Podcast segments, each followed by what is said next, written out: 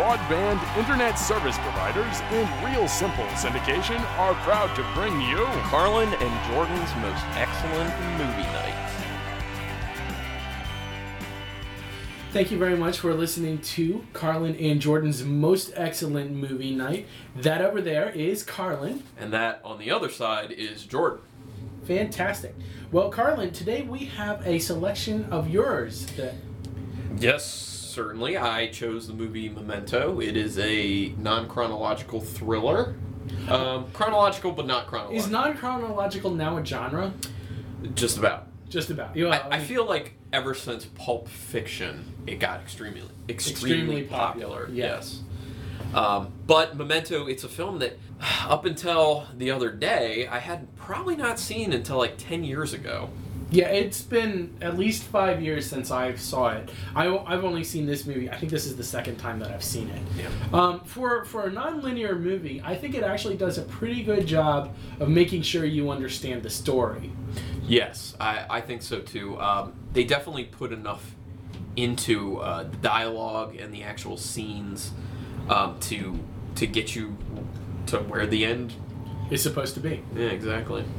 And the end actually starts off in the beginning, but we'll get into that a little bit later on down the road. This film actually was directed by, I, I think you could probably call him right now Hollywood's Golden Boy, Oh yeah. um, with Christopher Nolan. Yeah, Um, I, I really think he's at he is definitely at a point where it's like in most people mind people's minds he can do no wrong. Yeah, I mean, after the success of the most recent Batman trilogy, um, and also he's had a hand. He had a hand in Man of Steel as a produ- producer, but he was also known for movies like The Prestige and Inception. Also did a remake of the uh, Scandinavian movie Insomnia. Yes. Which, by the way, uh, this film came out in 2000. Memento did. Yes. and that was actually right before um, he Christopher Nolan wrote Batman Begins Mhm. with, and I think he mainly writes with his brother uh, all the scripts, which Yeah. is the case with Memento as well. Well, I think it was with Memento. His brother provided the original story, and he did the script for it. Right. Um, so this was right before he wrote Batman Begins, and before he directed Insomnia. He did not write Insomnia; he just No. directed it. Yeah, it would, well, I mean, the thing is, it's kind of like uh, um, Memento was his second movie. He had made one feature length movie beforehand, um, but that wasn't really all that popular. Memento was the movie that uh, gave him the surge in popularity that allowed him to to really move into into Hollywood's upper crust. Yeah, it was his big breakthrough. I remember when Memento first came out, there was tons and tons and tons of buzz around it. And I was just like, oh man, this sounds so cool. I got to go check it out. And I remember loving it when I originally saw it. So it was cool to go back to it because honestly, after like 10 years, I'd forgotten a lot of it, including the end. Yeah. which is the beginning Right, right, right, right, right. but I, I had forgotten that, which was I was very thankful for actually because then it made the experience of watching the film again just like new. And it was also really interesting to come back to a movie that is um, that is the basis of an auteur's basic, well, his career essentially. It was his birth into Hollywood. Yeah, really. really, yeah. So it's interesting to look at it now, considering all of the movies that he's done uh, most recently, and seeing how his style has remained the same in some aspects, and how things have. Uh, become different in another in other aspects so that was really cool to see nolan is is um, one of the three three directors that i think are kind of the nerd directors the, that the the nerds, the the group that I guess I, I most identify with, would follow. The other two being Joss Whedon and J.J. Abrams. Um, I, f- I love Joss Whedon. I'm kind of don't really care about J.J. Abrams. yeah, I mean, uh, uh, I, his Star Trek movies. The first one was okay. The second one was a travesty to man. We'll see how awesome J.J. Abrams is when the new Star Wars comes out. Mm. At the risk of getting um, Jordan out on a tangent about Star Wars, which is common for this podcast. There's nothing Star Wars related about this movie, uh, though. So let's go ahead and Thankfully, yeah. go ahead and table that for now. So let's go ahead and talk about who starred in this movie, uh, all, all the all the nitty gritty and things like that. So we had as the main character Leonard Shelby, we had Guy Pearce, And Guy Pearce has done a lot of really cool movies and um, has had something of a, a career renaissance. His career has really blossomed in the past few years. Just last year, he was in Iron Man 3 uh, as Aldrich Killian, the, the big villain of the movie. So I think I think our goal is to review movies that have the villains from the Iron Man movies without actually reviewing the Iron Man movies themselves. Right. So Big Lebowski next. Yep, yep. So next we're going to be watching The Big Lebowski. But Guy Pearce, in addition to Iron Man 3, has done a lot of other movies. He was in The King's Speech, which was a, a crini- critical success. He was starred as King Edward VIII. Um, and then another movie that he did that I really enjoyed about 10 years ago was The uh, Count of Monte Cristo, uh, Yeah. which um, was really good. He was starring as uh, Fernan- uh, Ferdin- Fernand Mondego in that particular piece. This film, Memento, was right before Count of Monte Cristo Right. for him. And it was actually right after Rules of Engagement, as well as a movie I love, Ravenous, Mhm. which is basically about cannibalism. Oh, yeah, it sounds like your kind of movie. well, I mean, it's not it's not really a horror film though. Everyone check it out. Uh, Trust me, it's good. It's not really horror, but it's really interesting. Very interesting film. And Guy Pearce is very good in it. Well, he's he's one of those actors, um, I- and, and I keep on mentioning this, but he's one of those actors who kind of reminds me of Sam Rockford, where he's really, really good, but people just don't really notice him all that much. Sam Rockwell Sam Rockwell, yes, not Rockford From- from, the Rockford Files, from Confessions of a from- Dangerous Mind. Exactly, Yeah. yes. Gotcha. Um, we also had in this movie we had Carrie Ann Moss playing Natalie, who is um, not necessarily a love interest, but someone who helps Leonard Shelby's character out and kind of manipulates him into certain actions. Well, who doesn't throughout Right. this film? Yeah, I mean, this film, in, in, instead of being called Memento, should just be called The Manipulations of Leonard Shelby. Yeah, which is actually a cool sounding title. It is. But uh, I think Carrie Ann Moss is most commonly known for her um, role as Trinity in the trilogy of The why am I- Matrix. Matrix films. Yeah, why was I? That that's how much the final film meant to me. Right. it kind of like erased everything, You know, I had only ever seen the first Matrix movie, which is awesome. which is a great movie. But when I watched it, I was like, well, there needs to be more because the story isn't done yet. And so I never saw the second Matrix movie until about a year and a half ago, maybe. And I, which is solid. it's a solid movie. It's actually pretty good. I know it gets a lot of flack, but Mm. I, I enjoyed it quite a bit for a, for a, a sequel movie. and I thought it was good too. But I should say, don't ruin the fun. Don't see the final film. I, I, I have not yet seen the Just final don't. film, so um, which Joe Pantoliano is in. Ironically which enough. one is he in? He's in the of first one. The yeah. yeah, first one. because he um, and he's in this film. Yeah, he's actually the, the, the villain, the one who betrays them in the first Matrix Yeah. movie. That's right. Oh, and sorry, one more thing on Carrie Ann Moss. Uh, she starred in four other movies in 2000, Yeah. whi- is, which is when Memento came out. She was in Chocolat, Red Planet, The Crew, and New Blood. Yeah. So she was she was in five releases in the same year. Well, I think the Ma- like the Matrix made her really really popular. all I of a sudden. guess. Uh, I mean. She didn't. She slowed down in her career a lot since then. I mean, Yeah. uh, two other movies that she's done more recently um, that she could be known for is Fido, which is a zombie movie. Yes, I'm familiar with that. I haven't seen it, but it's on my Netflix queue. Yes, and also Disturbia. Okay, so those yeah, are those are two other movies that she was in. Joe Pantoliano, um, who played this guy named John Edward Gammell or Teddy. He just went as Teddy. Yeah, yeah, he was known for a whole bunch of roles. He's done a ton of a ton of work. He's one of those character actors who always seems to find work.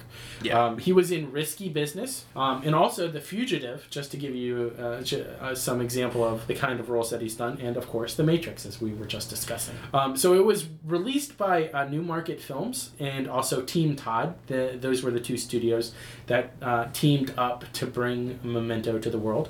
And it was uh, distributed by Summit Entertainment. Yeah, uh, it was actually, as a lot of first movies are, like Clerks and uh, Reservoir Dogs and things like that. It was made on, on a pretty low budget, um, at least low in terms of Hollywood standards. It only clocked in at about $5 million.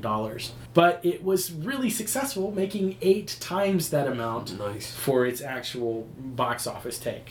And that's probably why Christopher Nolan is a big deal now because Hollywood saw this and they're like, this guy can turn a heck of a profit. Mhm, Let's mhm. get him. But he does he does turn a heck of a profit without sacrificing the story.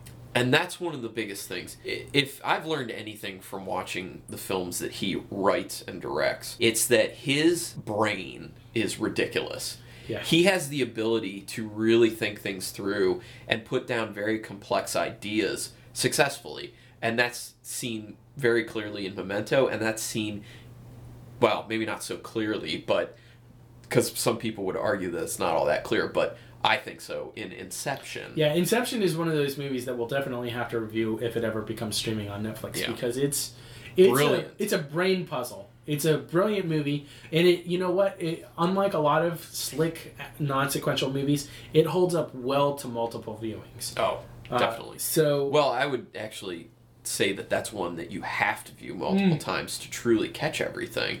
And Memento, not necessarily, but I think at least a second watch of Memento will give you that satisfaction of knowing what's truly going on the second time so you can maybe pick up on some additional things. Yeah. Let's go ahead and talk a little bit about some of the technical things that they did in the movie. Um, like we mentioned, uh, uh, this is a nonlinear story, and one of the techniques that they use to make it really interesting and keep it you visually attuned to where you were in the timeline was that it used black and white for some of the some of the film, and then it also used color. Well, the interesting thing is the black and white was used for the linear story that they had intermixed. Yes. and the color was used for the um, the nonlinear portion. So basically, what they were doing was they started at the very end, and it was a few minutes block. Yeah. And then the next scene would be the few minutes before that, and Yeah. then the few minutes before that, and the few minutes before that, until they got back to the beginning of where everything started. But throughout that, they were also throwing in the black and white, which was a side story. Yeah. I mean, it's the same main story, but it was things that had happened before the beginning of the main storyline. Yeah, it was essentially the the black and white material was the prologue to the origin to the actual story that Yeah. was being told in color, which was an interesting way to do it because there was this one scene where it all where it mashed together and it faded from black and white, and this is a weird way to say it, but it faded from black and white into color. Yeah, it was really cool. Um, and I picked up on that moment, and it's just like, oh, you just you just crossed over. Yeah, you you went from being observing the past and it, then observing the present. Yeah. And this is a technique that I thought it, it's it's just so smart. Yeah. You know, it's just like how do you take a confusing concept like you're working with in Memento and make sure that everyone gets it and be able to tell two different portions of the same story at the same time. Yeah. And they're like, okay, color here, black and white here, we play this forward, we play this backwards. Like that sounds logistically like a mess. I wonder. I wonder if it was something that they had planned to do. Well, I guess they they planned a certain part of it to always be nonlinear mm-hmm. because of the use of black and white. But I wonder if for the main story, if they intended it to be something that was nonlinear, or if they planned it to they that was something that they came across in editing. I would believe that it's more of the former rather than the latter Right. um, because of the way that it's um, that it's structured, and also you can't have that fade from color or from black and white into color unless you're thinking about how you want the story to be structured overall. Yeah. Well, one of the things for me is the way this movie began, Yeah. Which is the end of the film, Mm-hmm. or the end of the story. So you- it's the beginning of the film, the end of the story. You end the story. Well, you begin the story with Leonard Shelby shaking a photo. shaking a photo. Well, you're first just looking at the photo, and it's gruesome, and and it's just like a gruesome way to really start it. He's looking; it's a bloody picture. It's obviously someone who's been killed. and There's blood all over the place, and you're just looking at it. it's a Polaroid. Yeah. So then it's shaken and it starts undeveloping. And every time it's shaken, it undevelops a little bit more. So that whole first scene is is actually backwards. Yeah. They shot it and then they and then they Ran it backwards. Ran it backwards. And it's really cool because to start the movie like that, if you're someone who has never seen it before and you're just coming into it, it really gets you into the mindset of thriller because you're just like, hold on, what's going on? How did we get here? Well, and also that that whole rewind element continues throughout the movie because it's um, it's showing how Leonard perceives the world and how he can only perceive the world for a limited amount of time, and then it just regresses backwards. And one of the one of the things that they did so well in this film is to, I mean, Leonard the character is is suffering from short-term memory loss. Yes. So his memory is only like 10 minutes, I believe, at a time. So he can't form actually form new memories. Yeah. He can only have the old memories he has. But I think this film did a really good job of sticking enough techniques in, such as starting from the end and just going in chunks and you know, doing the whole black and white intermixing and doing that whole first scene backwards, that helps to make the audience members feel the same way. It gives you that sense of confusion so you can kind of identify with what Leonard's going through because he's confused throughout this whole film. So it really helps you be confused too. It makes you really kind of claustrophobic and a little bit paranoid, just as Leonard is, because he's trying to figure out who he's told things to previously, who he can trust, you know, and, and he actually at one point, not to give too much away, but he chooses not to trust someone. So he writes a note on on to himself saying, "Do not trust the lies of this person." So so then that totally changes. He it was something that he willfully did because he was using his lack of memory as a barrier to protect himself from what he was actually doing. Yeah. And something I really want to talk about with this is the the condition that Leonard has in general. Um, like we said, he has this short term memory loss, so he can't form new memories, and you know he can only keep it together basically for for about ten minutes, and then all of a sudden it's like he's just kind of woke up and he's just like, what's going on? So he has to kind of relook at everything. Yeah. My wife Rebecca, she works with people for a living who have brain injuries, and so she's worked with people who have short term memory loss. And all throughout this film, she was watching it with me, and I kept asking her questions like, "Is is this realistic? Is this realistic?" Some of the things she was like, "This can happen, and that is probable or that is accurate." But there were other things where she was kind of like, uh, "No," from the standpoint of someone who's actually seen all this. And one of the main main things is she said, Leonard's character would not have things as put together as he does, and he wouldn't be able to be nearly as organized as he is in the film. But I understand from a filmmaker's perspective, you can't always be 100% faithful to those types of things because otherwise you risk not being able to tell the story. Yeah. And I think that's kind of what happened with this film is it's not 100% accurate. It is kind of close. Um, but that's just kind of what had to be done in order to be able to effectively tell the story because otherwise if he can't get anything together you're going to have a really long movie as every 10 minutes he's trying to refigure out every single thing that you've already learned as Yeah. the viewer As it is, it's a really long movie in It's- and of itself. it's almost two hours It's almost two hours long, and it really feels, in a lot of spots, really slow.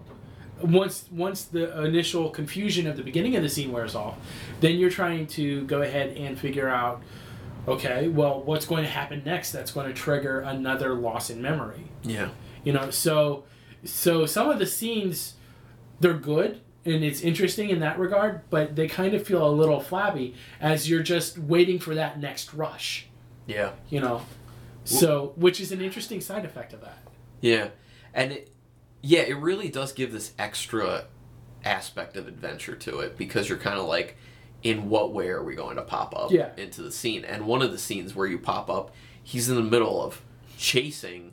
Well, it's interesting because he's running, yeah and he just kind of like comes to, and he's like, "What am I doing?" And he, he's thinking to himself, he's like, "What am I doing?" And he sees a person, and he's like, "Am I chasing this guy?" Yeah, and then the person shoots at him, and he goes, "He's chasing me," and then he runs the other way. Yeah. So that was really cool and interesting. Um, so yeah, it really does add that extra rush to Yeah. it. And I'm gonna be honest, I really, really liked watching this movie in this manner of seeing something and then being like, okay, let me see the segment right before that. What led us right up to that? Right. And then just getting it kind of piece by piece. and I, I i love i love it has a little bit of a sense of humor that's a, a bit twisted especially the um the uh, the the guy who works at the hotel, Yeah. uh, he, who's played by Mark Boone Jr. Who's uh, now most famous for his role in the show Sons of Anarchy is Bobby. Yeah, yeah, he plays Bobby Elvis in Sons of Anarchy. Um, he he was all he's also been in several other of um, Nolan's movies, uh, particularly Batman Begins.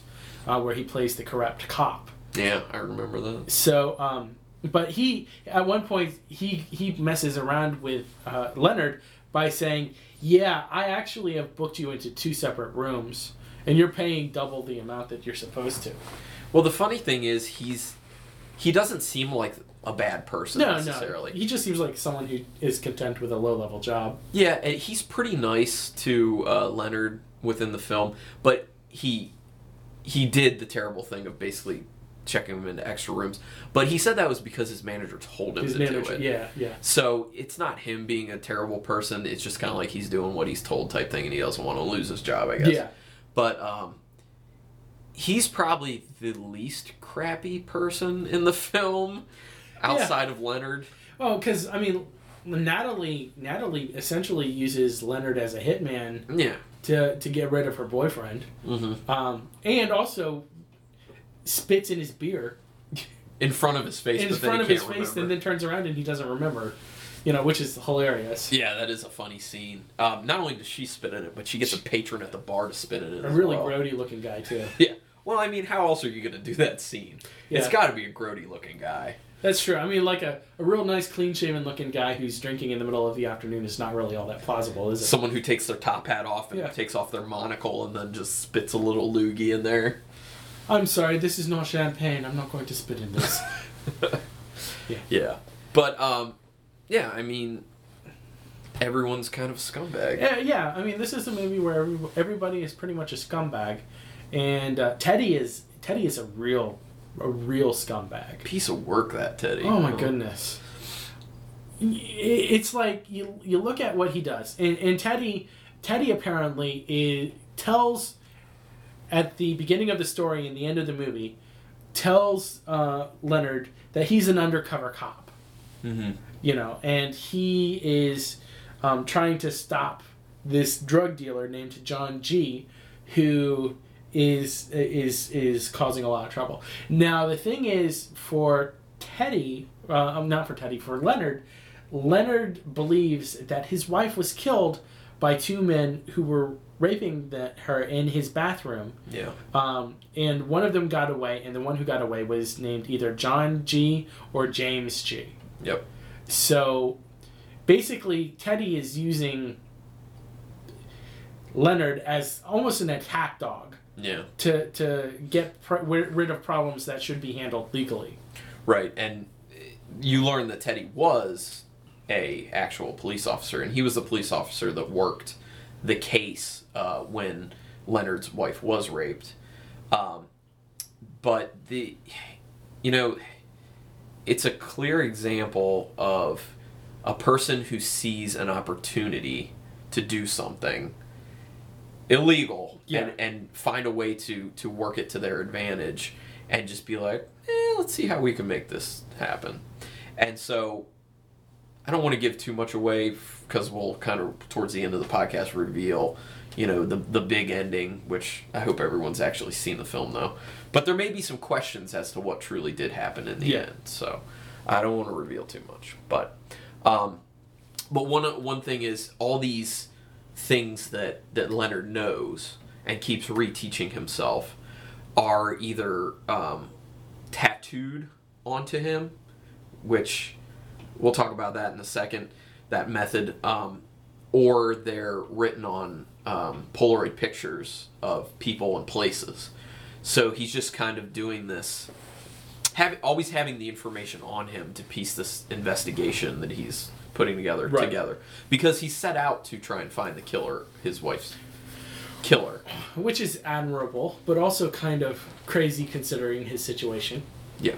Well, and yeah, because you know, in that sense, you you know that he's not a total good person, a totally good person, Right. because who actually takes matters into their own hands with things like that. You know, you're really supposed to leave that up to law enforcement, but he's convinced that what had happened is there was an attacker, there were two attackers, and the police believe there was one attacker, and what happened is he shot the one attacker when he busted in on him raping his wife. Yeah. And that attacker died, but he believes he was then hit in the head by another attacker, and the police had ignored that there was another attacker. They had no clue, so he's got to take it into his own hands Yeah. and find this guy and, and kill him. So, um, but he uses these methods, you know, like we were talking about, to you know reteach himself every Now, ten I, minutes. I do think that the Polaroid method, when Leonard is being honest with himself, is a good way to go about it. Because you know, you look at it, you can immediately identify what the what the thing is that you're supposed to be remembering, and then you've got the information. There's the picture of the hotel sign where I'm staying. Well, this is, and then it has the name of the the room Yeah. written down on there. So, and then it has a picture of uh, Teddy at one point with his phone number on there. Of course, you flip it over, and the back of the card says, "Don't trust his lies." Yeah. Well, and one of the things when I when I was watching it with my wife, knowing what she knows about brain injuries, he kept having the moments where he would be confused about something, like a person or a place. So he would immediately pull his photos out and Mhm. look through them to kind of get his information to be like, okay, should I be trusting this person or what do I know about this place? And check it. And so I said to Rebecca, I was like, is that possible for someone with short-term memory loss like would he actually just know to go for these photos like first of all would he remember those photos are there second of all if he knew he had photos in his pocket would he know to go to them and what they were and she actually said that yes with things like short-term memory loss you can condition yourself to do things um, so it is feasible. She said that he could legitimately have conditioned himself to go for those photos anytime he's feeling confused. So that actually gets to well, first of all, actually, it's shown a little bit in the film because when you're going through the black and white portion, uh, they're talking about another person who had a um, a brain injury and had a short-term memory loss issue. Sammy. Sammy Jankis, and he went through a test where they were trying to condition him to see if he could condition himself with his condition. That's kind of funny. Condition himself with his condition, but they were basically having him pick up like um, different uh, shapes, metal shapes, Yeah. and some of them were electrified t- to try and see if he could teach himself, condition himself not to touch the ones that were electrified. So you see that there, how that can be done, but within the the setting of a film, you don't know how accurate that is. Right. And also, I mean, it's one of those things where you look at it and you go, "Well, this is this would be a great thing," uh, but I don't know how how much of this is logic and how much of it is the lizard brain. Yeah. I, and I think that that that type of thing is evidence, like your wife said, that you can train yourself to to go for the information that you're that you need to survive. I think that was probably um, something that shows that you're how adaptable the human brain is and how you can. Uh, learn new things, even though people are saying people say once your brain is completely formed, that's it, and that's not necessarily true. So it was really interesting to see that kind of thing come into play. Well, I do know that for some people, when they have brain injuries, they're able to work through things to use different portions of their brain to compensate Yeah. for what they can no longer use in other portions of the brain, um, which is yeah, just speaks to how amazing that is.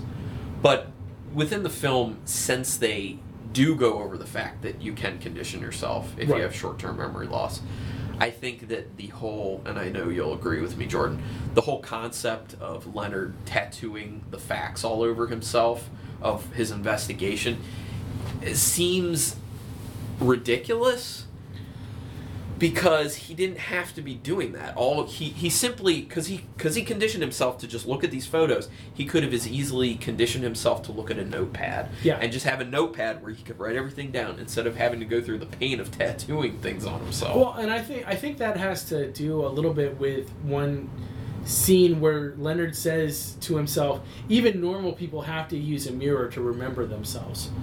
So it was it was something that they were trying to draw out in the film how we have our own how our own physical appearance is seared into our memory and different things remind us about, about different incidents in our lives when we look at different parts of our body. So you look down at your arm and you see a scar and you think, oh, well, that's the time that I fell off my bike when I was a kid. And, and things like that. So I can see where they're coming from in terms of the logic of it. Um, but I think that honestly, it was a more permanent solution for a problem that really wasn't there to begin with.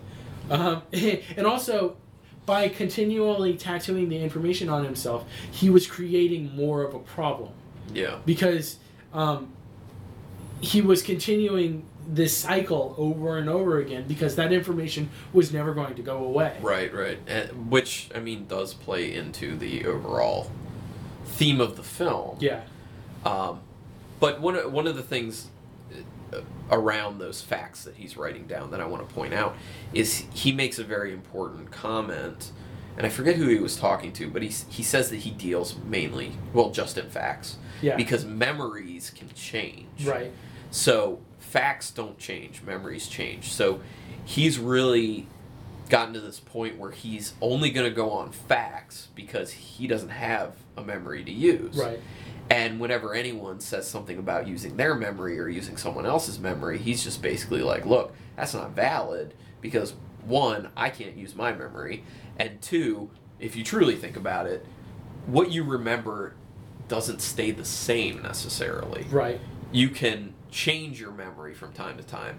And that's seen a lot with people who have like traumatic experiences Yeah. Well, I mean, just think about how unreliable a witness actually is in terms of uh, criminal investigations. I remember there was this one time when I was taking a college psychology class, and we were shown this video of an incident that occurred, and a lot of the people in the in the room said that it looked like the black person had, had done that the person of african american descent. So it's like you're conditioned to think of certain people in certain ways. So when your brain can't e- encompass what's actually happening then it automatically fills in with a stereotype. Right. And one of the things that's interesting about the movie in general is that Leonard is not dealing in facts. He's only writing down half of the information most of the time. but he doesn't remember He doesn't remember. He's only writing like on a Polaroid. You only have so much room to write information down, so he has to condense it down quite a bit. yeah so he really he well, i mean really for that reason he can't write facts he has to simplify He has to write everything down in impressions and thoughts and you know just general notations. And so he's building an unreliable mosaic for himself in which to view the world. Mm-hmm. You know, and it's really amazing to think about it because a lot of times even with fully functioning mental capacities and, and memories and everything like that, people will will continually to act on half-formed impressions and generalizations rather than get all of the information. So we what does it really say about our society, you know, that we only work on on just these general half truths that we tell ourselves. yeah well i think it's important right now to talk about the the black and white story the linear story that's going on which is about sammy jankis Yes. And in fact, Leonard has tattooed, I believe it's on his wrist, wrist or forearm, or It's like left, left. He's got like a, a little tattoo right above his thumb on his right hand and or left hand. it says "Remember Sammy Jankis." Right. And Sammy Jankis is a story about a man who I believe they said was in a car accident and had short-term memory loss, and it wasn't like a ten-minute span that he could remember things. It was much less. I think it was like two minutes. It was very like yeah, it was very tight. And also one thing to remember is that part the way that Leonard was involved in this story was that he was the insurance investigator Right. who was out to prove that Sammy Jankis was faking it. Yeah, exactly. So he was trying to, you know, so he was close to that that um, that case, and so he's explaining everything, and he's talking on the phone during this time, and so he, he's explaining all that that went on with Sammy Jankis, and Sammy, you know, would sit there and you know couldn't remember anything from two minutes prior. It was just in two minute chunks, and one of the things I will interject now uh, that really struck me during that is they were saying how he couldn't watch TV shows. He ha- he really would prefer to just watch commercials because they were so short that he could really understand what was going on. Yeah. And if he would watch a TV show, he would just end up after a few minutes just changing the channel because he couldn't remember what was happening. Yeah. And I thought about that, and I'm like, man, how bad would it be to have a short-term memory loss issue like that? Because that is what would happen. You couldn't watch TV. You couldn't watch movies. You would just consistently be confused about what you were doing, what you were watching. I mean, that's a terrible existence. Well, I mean, I think uh, if all you have in terms of memory comprehension is what would appear on a Vine video, then I mean that's just a horrible way to live. Yeah, know? because you can't do anything long term. No, Really. I mean, and and really, what it showed was Sammy Jankis just all he could do was literally just sit in his chair and just exist. He couldn't he couldn't function in any kind of way, and and really Leonard can't function in any kind of meaningful way either, even though he's trying really hard.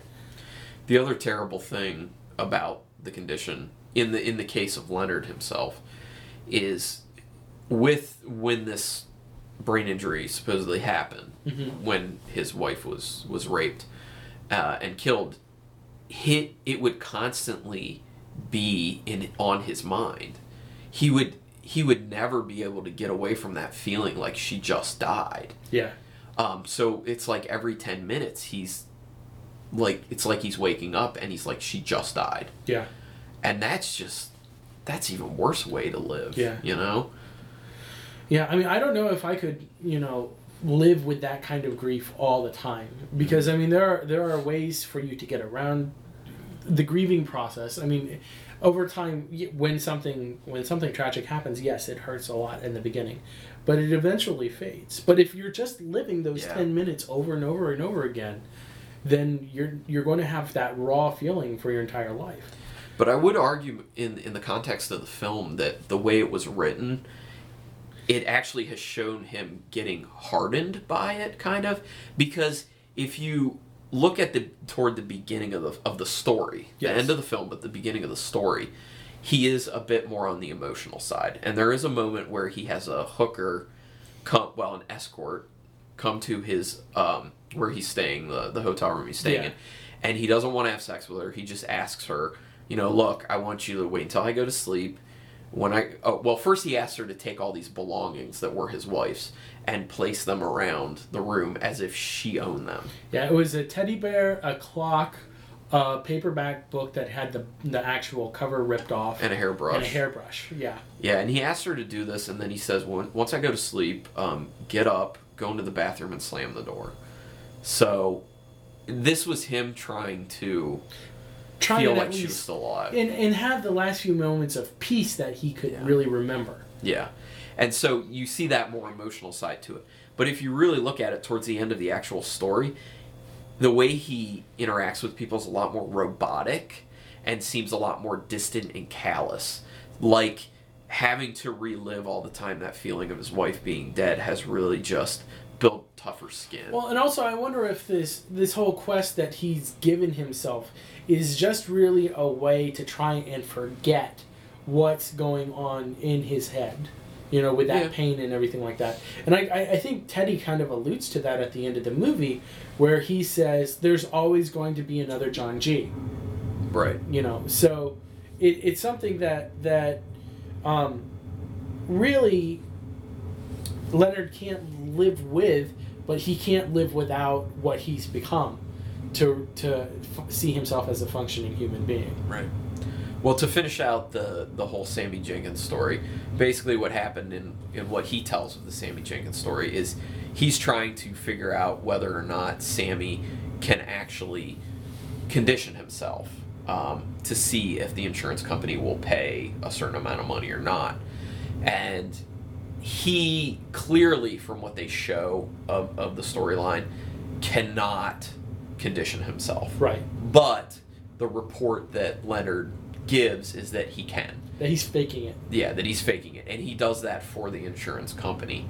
And there is a moment, too, where he talks about the wife comes in and she talks to him and she's like, I don't want to know from a business standpoint what you think. I want to know from an actual standpoint of being a human being what you what you truly thought. and he and he says that what he told her was that yeah yeah i think he really can remember this information Yeah. and everything like that And obviously that makes her extremely sad. yeah And this is when, in that storyline, she goes home and she decides to put him to the true test. the ultimate test the ultimate test, a very sad test, which she's a diabetic and he always gives her her insulin shot. So what she did is she said, "Oh, it's time for my insulin shot." He came over, give her the insulin shot, went back to watching television, and then she'd wait a certain amount of time. She'd turn her watch back, and then say, "Hey, Sammy, it's time to give me my insulin shot." And then he came, he gave her another insulin shot, and she did it a few times until it confirmed her suspicion that he could not, because because if he was faking it, he would not give her yeah, insulin he all would those not. times. Have, yeah, he would have. He would have realized, hey, look, this could kill her. Exactly, and that's what happens. Yeah. Is she ends up dying from having too much insulin, and they say that Sammy was then put into a home.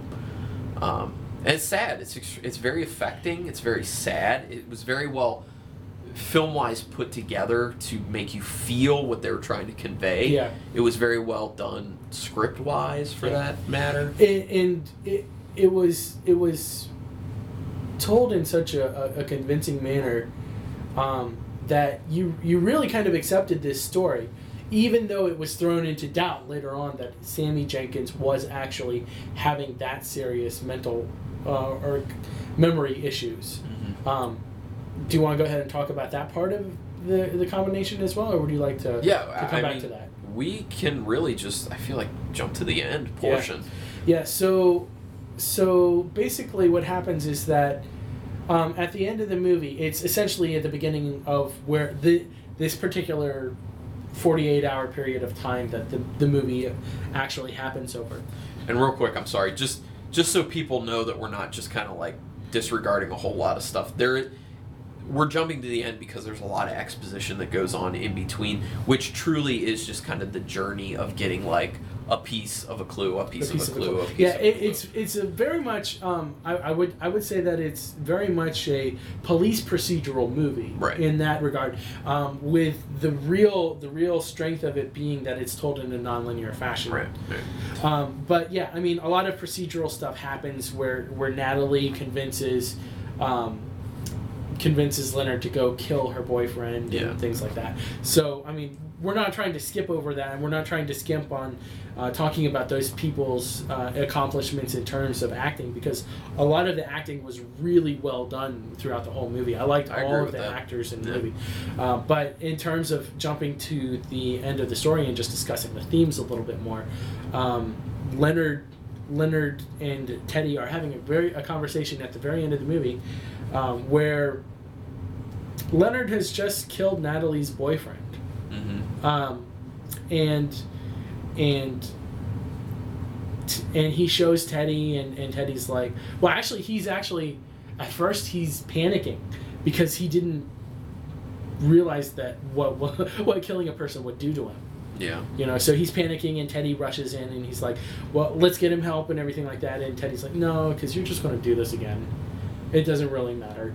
Um, and Teddy tells Leonard that the story of Sammy is actually Leonard's story because even after the head injury that Le- Leonard had, he was the one. His wife was the one, not Sammy's wife, but Leonard's wife was the one who was diabetic. And there was this one scene that you had seen throughout the movie where Leonard was laying on the bed and his wife was sitting there and um, just wasn't wearing any pants, um, just wearing undergarments. And Leonard just kind of teasingly reached out and pinched her, you know. And um, when we came back to this part, after Lenny has told told us, no, not Lenny. Uh, Lenny is what his wife calls him. Te- after Teddy tells us that that Lenny's Leonard's wife is diabetic, you see that Leonard's hand actually has a needle in it. Yeah. The interesting thing about when all of this goes on in the film is you as a viewer are confused as to whether that is the truth or not because you've already it's already been set up that you know Leonard said do not trust Teddy's lies. So you're thinking the whole time because this is supposed to be fact he's probably lying mm-hmm. or he's potentially lying. But then you're also seeing these flashbacks which are showing what Lenny remembers, what Leonard remembers versus what Teddy is telling him. So they're kind of battling back and forth on the screen and it really is this interesting moment where you are feeling the confusion that Leonard is feeling at that moment in the film. And, and, and the question becomes, you know, what reality does Leonard want to accept? Right. You know, and this is a question that we all have to ask ourselves on a regular basis. You know, is is this information that I'm being fed by the media?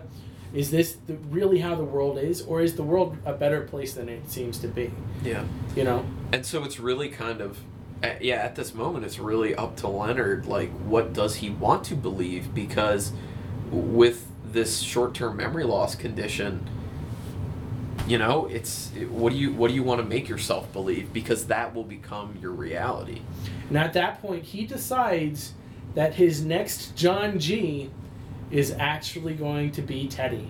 Whose real name is John Gamble. Real name is John Edward Gammell. So that Gammell. Gammell, Yeah. not Gamble. Sorry, Um, misspoke.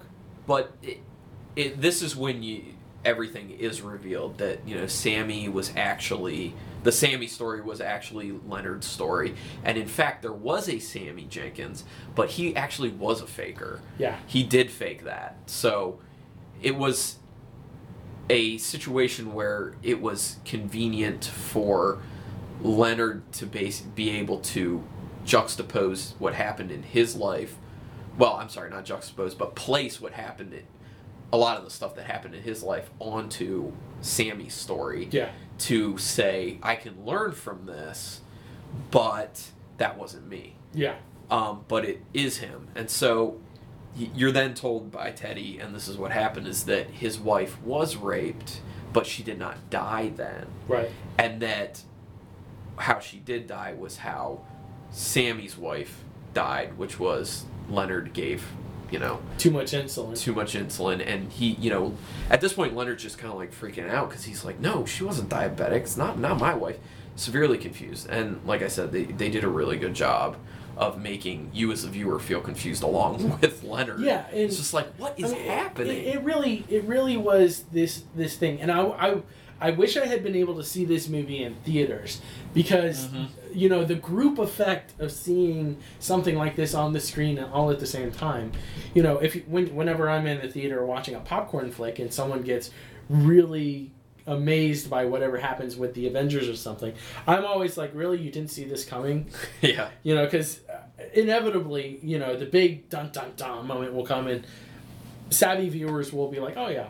And then there will be somebody in the audience who goes, no! yeah, yeah. You know, and, and just then to be in a, a theater where people are like that, but for a really smart movie, Yeah.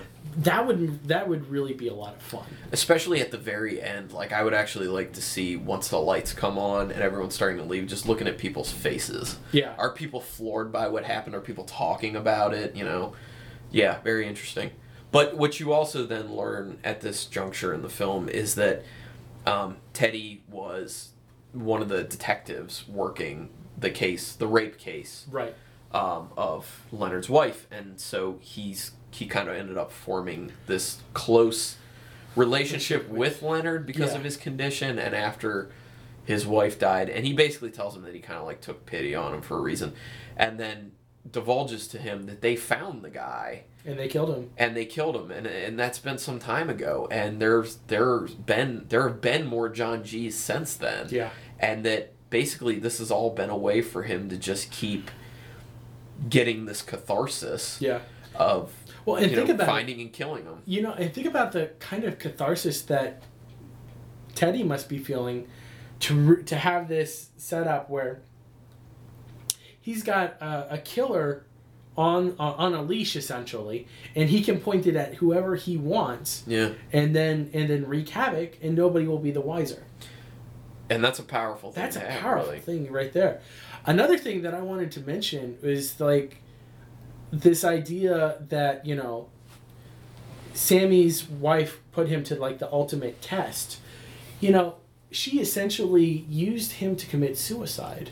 yeah well and and it's when it's explained as the Sammy story Yeah. it's basically said that she, she needed to do it as the ultimate test to find out for herself if he was faking or not.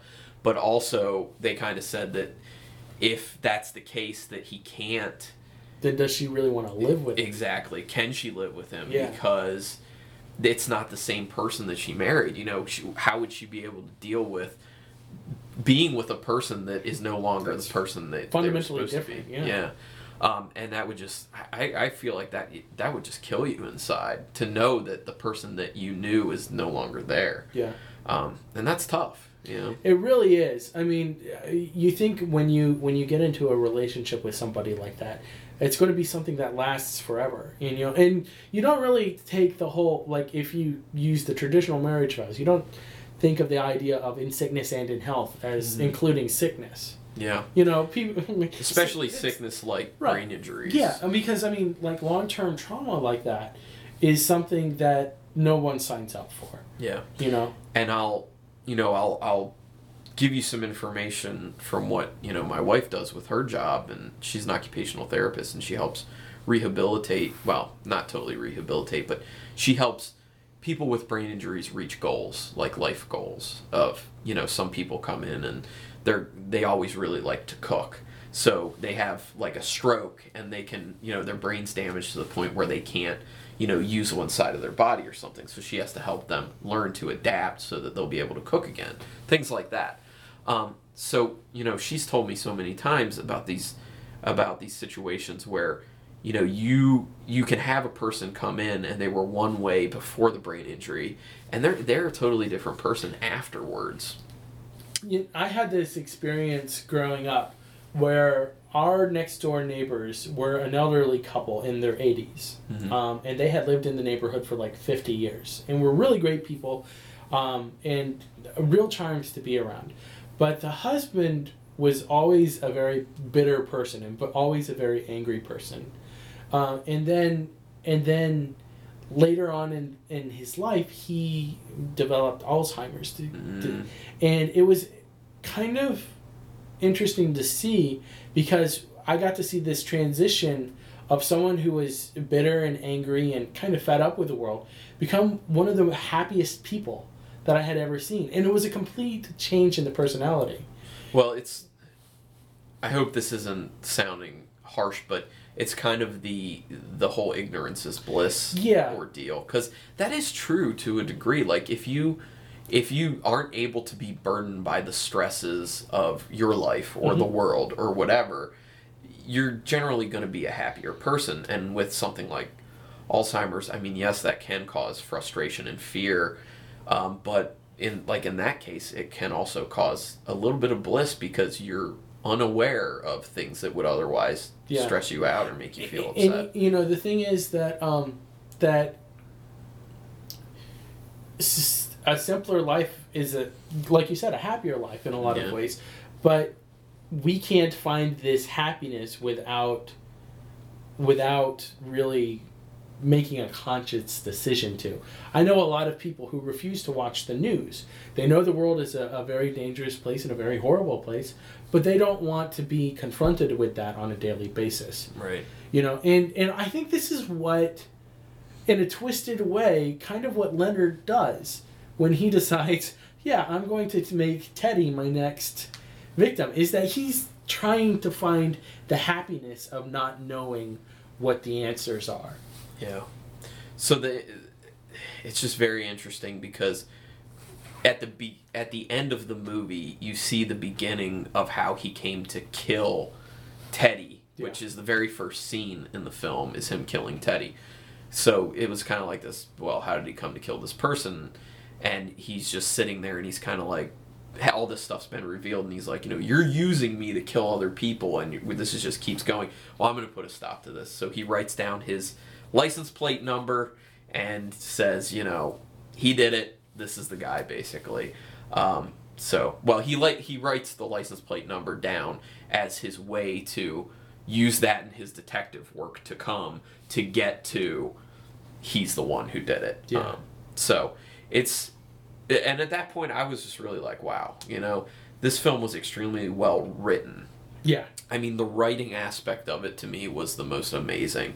Yes, it was really well done cin- cinematically, but the writing is where everything starts, and it make makes it or breaks it. and i think that's really one of nolan's strongest suits is his ability to write a very strong story Yeah, and having seen the way he writes scripts for Memento and all the Batman films and Insomnia, I'm in awe of his genius. Yeah. His ability to write and his ability to think these concepts out is ridiculous. Yeah, yeah.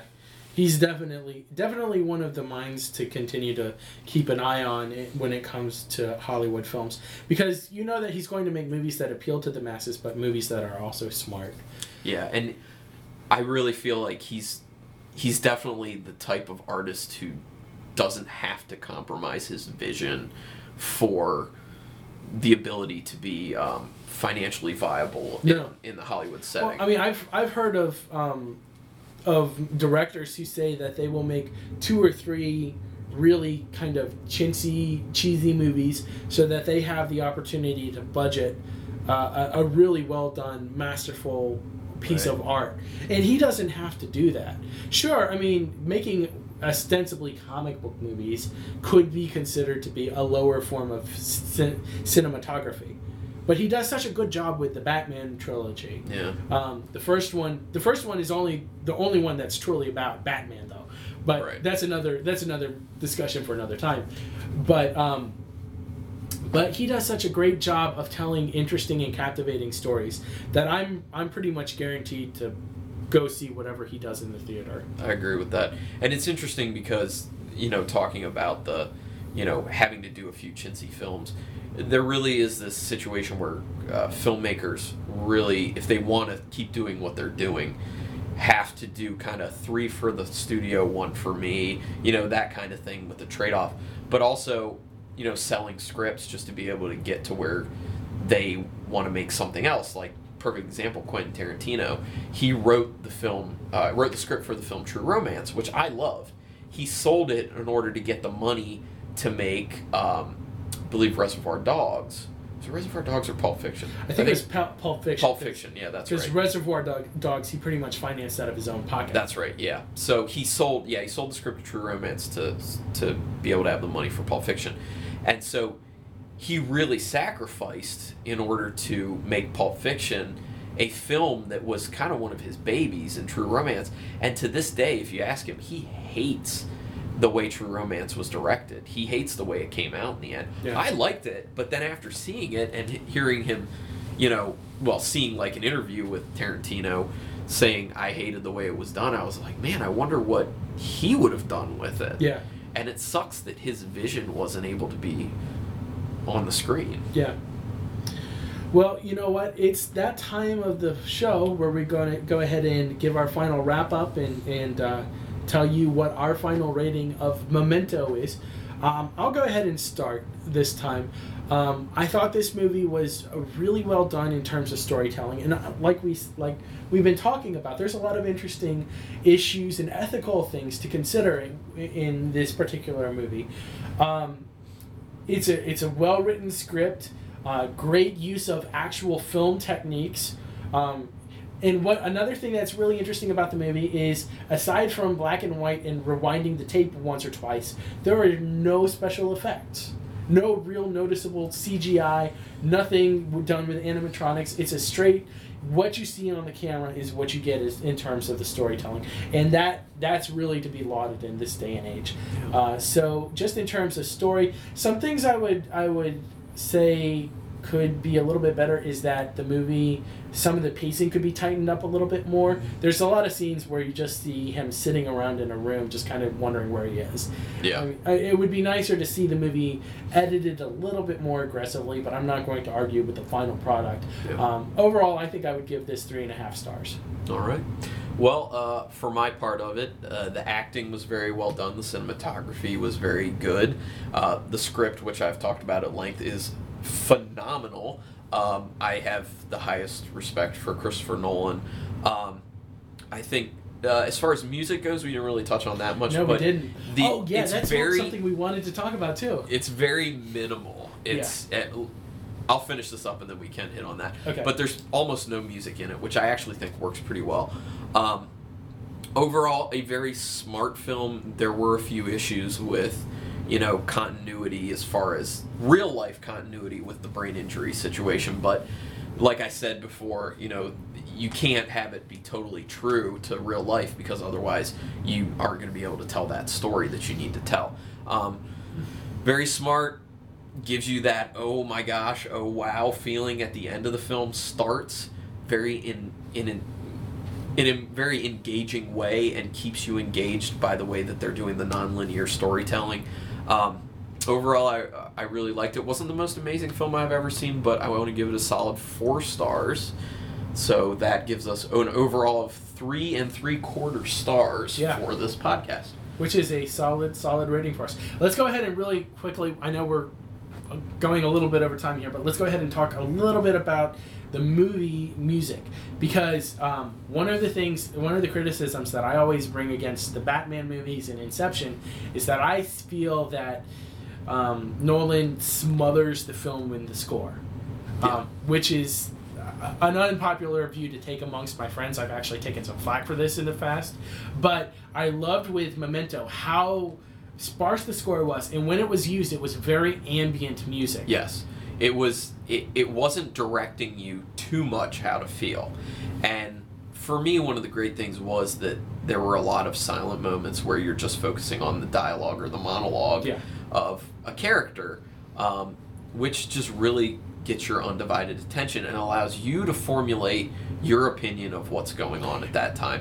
Because music, a lot of times, gives you the cue Yes. of how you're supposed to feel about a Yes. situation. and and just to hear an actor talk in and of itself is is gutsy for uh, it's a gutsy production choice because it exposes the actor so much more to the attention of the audience Yeah. so it's something that uh, um, probably was a budgetary decision but works so much better in terms of the actual storytelling Yeah. for this movie So if you watch Memento and then you jump to like Batman Begins, it's really hilarious because it's like minimal music and minimalistic when you're hearing music in Memento, and then you go to Batman Begins and it's just like grandiose music that's like so epic in its breadth and it's Batman crazy. Begins is not quite as bad as the other two Batman movies. The first one that I really felt it no- noticeable with was The Dark Knight.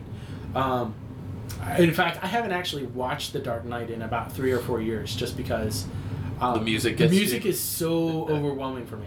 But anyway, uh, that's enough about that. Let's go ahead and wrap this up. Thank you very much for listening to Carlin and Jordan's most excellent movie night. and we highly recommend Memento. Go Highly recommend it if you haven't watched it already. You've been listening to Carlin and Jordan's most excellent movie night. Our theme music was provided by Sweet Wave Audio. To find more royalty free music for your own projects, check out sweetwaveaudio.co.uk. And special thanks to Ariana Ramos for her graphic design savvy helping us with our album art. Visit our website at mostexcellentmovienight.com to listen to other episodes, give us your opinion, and share with us other movies you'd like to have reviewed. You can also contact us through our email address, mostexcellentmovienight at gmail.com. We would love to read them on the air. Also, if you could rate and review the podcast on iTunes, we would be your friends for life, For sure. That's all for now. Thanks for listening to Carlin and Jordan's most excellent movie night. where movies are most excellent. This has been a Nerd Circle podcast production.